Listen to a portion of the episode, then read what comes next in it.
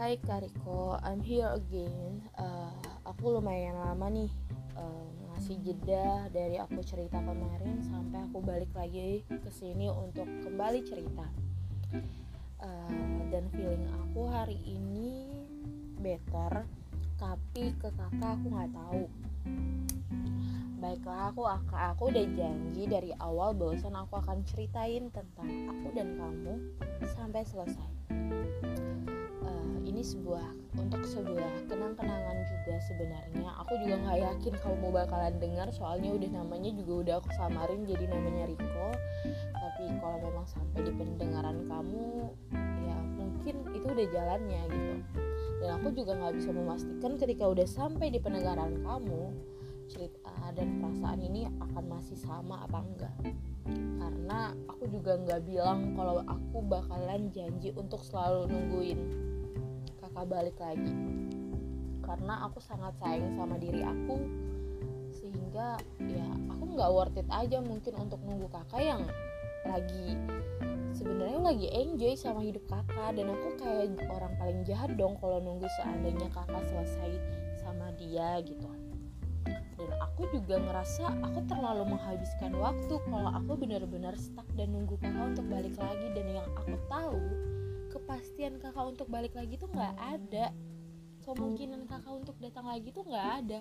Peluang kakak untuk bisa balik lagi itu dikit, tipis banget. So, ya gitulah. Oke, aku balik ke cerita.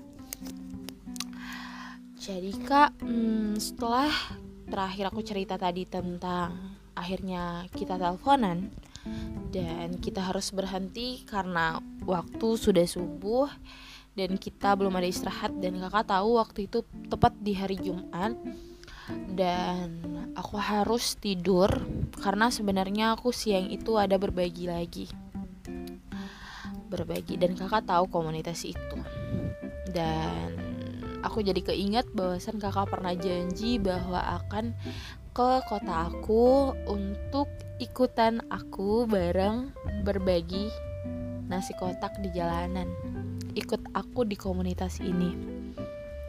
Dan jujur kak, aku masih nunggu hal itu, walaupun entah itu sebuah basa-basi atau sebenarnya serius. Tapi kalau seandainya kakak balik lagi, mungkin itu yang akan bikin aku tetap harus hadepin kakak gitu. Yang walaupun sebenarnya aku pengen banget kayak udah deh, cerita kita tuh udah sampai di sini aja, udah nggak usah inget-inget lagi, udah kita anggap orang yang nggak pernah kenal. Aku pengen banget kak sampai di titik itu, tapi aku tuh orangnya kalau udah janji paling takut namanya nggak nepatin. Jadi kalau seandainya tiba-tiba kakak datang dan kakak hubungi aku harus gimana? Aku akan jadi pecundang kalau aku nggak ngeladein kakak. Kalau seandainya kakak datang, aku ngeingkar janji untuk bawa kakak keliling-keliling kota aku, untuk ngejelasin kakak tentang kota aku, sebagaimana kakak ngejelasin tentang kota kakak saat aku datang ke sana. Eits, kok jadi ngelompat ya? Baiklah, sampai di titik setelah itu kita nggak dibilang deket tuh nggak, tapi kita berproses. Kita udah mulai chattingan, kita saling kabaran, terus juga kita sudah aku udah hilangin ingatan ini karena aku udah ngapus kontaknya, aku udah ngapus chat kita. Kayak dulu tuh aku saking ininya banget sama kakak, aku sampai nge-capture. Tapi sekarang aku jadi kok jadi aku minta maaf kalau ingatan aku ada sedikit terlangkau atau lupa. Jadi waktu itu kita tetap seperti biasa, dan ternyata itu jadi teleponan kita yang pertama kayak dan kayaknya enggak, itu enggak terakhir. Singkat cerita, kita dekat, kita chat, dan kebetulan saat aku udah dekat sama kakak, HP aku bermasalah dan kakak tahu itu.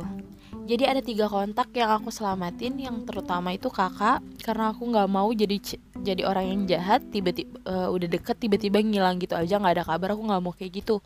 Setidaknya aku berpamitan kalau seandainya aku yang benar-benar pergi.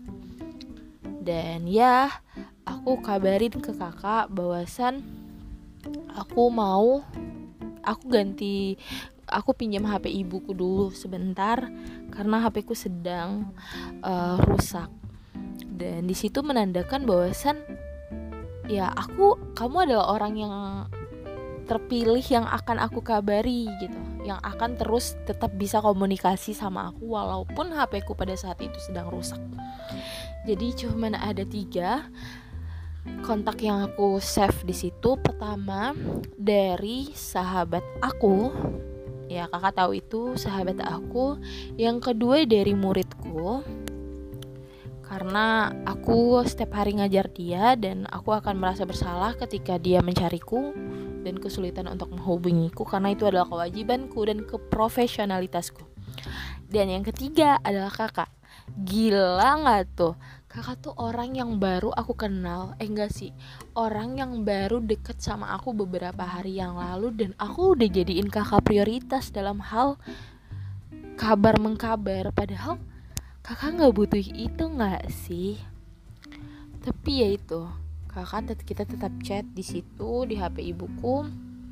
Terus akhirnya aku sempat punya WA. Aku baru kali itu ngerasain aku nggak bisa tanpa HP. Aku butuh HP secepatnya. Dan akhirnya beberapa hari kemudian HPku sudah membaik dan dan kakak adalah orang pertama lagi yang aku kabarin. Dan kita kembali komunikasi di kontak aku.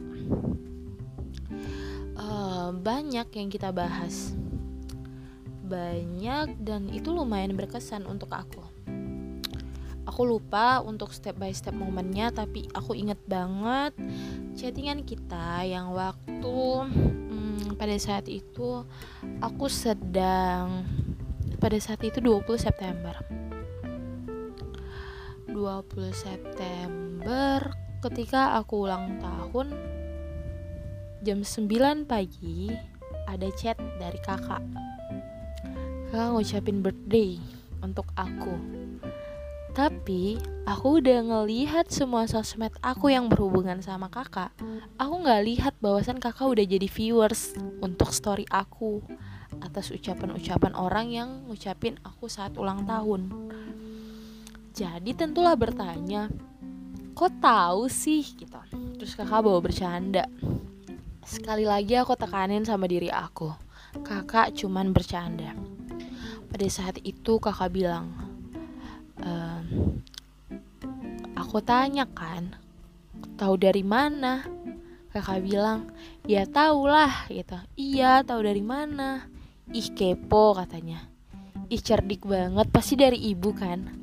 Kenapa dari ibu? Karena ketika HP ku rusak, aku ngasih WA ibu ke kakak dan kalian saling save. Otomatis story ibu yang ibu buat bisa kakak lihat. Dan ibu memang udah ngucapin lewat story WA waktu itu. Dan aku yakin banget kakak tahu dari situ, soalnya kebetulan kita punya circle yang jauh banget kak untuk kita saling tahu tentang birthday dan hal-hal privasi lainnya di dalam diri kita masing-masing. Dan setelah itu kakak akhirnya kakak bilang, ih kepo banget gitu kan. Aku langsung ngeh, oh pasti dari ibu ya gitu, cerdik banget gitu ya, pasti dari ibu ya, cerdik banget, pakai orang dalam, aku bilang kayak gitu. Terus kakak bilang apa gitu, aku lupa banget lagi karena sekarang udah biasa aja. Terus kakak kalau nggak salah kakak tuh kayak iya dong gitu, wah ngeri pakai orang dalam, semakin di depan gitu. Terus kakak bilang nggak mau semakin di depan, maunya apa gitu. Dan kakak bercandain di situ aku kena kak. Aku tahu dari awal kalau itu bercanda dan aku kena dengan candaan kakak. Aku kenakin itu sampai di hati aku karena pada saat itu kakak tuh bercandanya bener-bener yang arah ke sana kak. Kayak jangan dong, jangan yang selalu di depan dong, tapi selalu di gitu-gitu kakak bilang. Kayak gitu, aku inget banget. Terus kayak kalau gitu aku ngikutin nahkodanya aja lah, kaptennya kemana gitu-gitu. Terus kakak bilang, kaptennya masih belum menemuin jalan gitu-gitu kan kak. Kakak bilang, kayaknya pada saat itu kakak lagi bimbang ya sama cewek, ternyata kakak deketin banyak cewek ya. Kakak gak deketin aku aja. Oke. Baik, udah kayak gitu kita belum ada cerita bahwasan aku atau kakak bakalan datang gimana sih, untuk menghampiri salah satu dari kita ke kota salah satu dari kita gitu. Aku nggak ada cerita kalau aku bakalan mau menghampirin kakak, tapi aku udah bilang bahwasan ketika aku di Jakarta aku bakalan ngabarin kakak, dan kakak itu bilang ya ketika aku di Jakarta aku harus ngabarin kakak gitu kan, kayak gitu kak. Jadi ya chattingan itu udah mengesankan banget untuk aku. Terus kakak ngabarin tentang kakak ngabarin tentang kondisi rumah kakak yang lagi kebanjiran, dan aku happy banget tau dapat video hal itu dari kakak. Soalnya aku kayak sebenarnya itu mungkin gak, sebenarnya kalau orang lain aku mikirnya kayak ya ngapain, itu nggak terlalu penting, tapi karena itu kakak, aku ngerasa hal itu sangat-sangat menakjubkan. Hal itu sangat berarti. Video yang kakak ngevideoin tentang kejadian banjir sampai ke dalam rumah dan kakak lagi bersih-bersih itu hal yang sangat berkesan untuk aku. Parah gak tuh? Terus apalagi ya, aku suka kakak yang rajin bantu ibu kakak. Aku suka kakak yang ya sangat-sangat ngebantu orang tua kakak, dan sampai akhirnya kakak cerita sama aku kenapa kakak ngambil jurusan pelayaran, tapi gak untuk yang di kapten, gak untuk yang berlayar gitu. Kakak ngambilnya yang di pelabuhan, ketika abang-abang kakak ngambilnya yang kapten, yang untuk berlayar. Terus kakak jelasin, dan hal itu benar-benar bikin aku sebagai anak tunggal dan punya ibu satu doang, aku jadi benar-benar berpikir bahwasannya untuk kakak yang adik-beradiknya cuman 4 atau 3 gitu, aja udah berpikir bahwasan ntar kalau misalnya ibu butuh dan aku jauh gimana. Itu yang kakak pikirkan. Sedangkan aku nih kak, aku benar-benar kepengen untuk kuliah di Turki, dan kakak tahu itu dong. Kakak ingat gak kakak pernah aku ceritain tentang mimpi besar aku itu? Terus kakak bilang, kalau gitu mau aku juga ke sana kakak. Itu bikin aku baper, lain kali jangan kayak gitu lagi sama siapapun ya. Terus itu kakak cerita apa lagi? Aku kagum di situ kan, karena kakak bilang ntar adik aku juga mana tahu ntar dia mau masuk pelayaran dan jurusan ini gitu, jurusan kayak abang-abang aku. Nanti kalau misalnya ya, orang tua aku butuh, aku susah kalau seandainya anaknya sedang berlayar semua gitu. Jadi kakak memilih untuk tetap stay.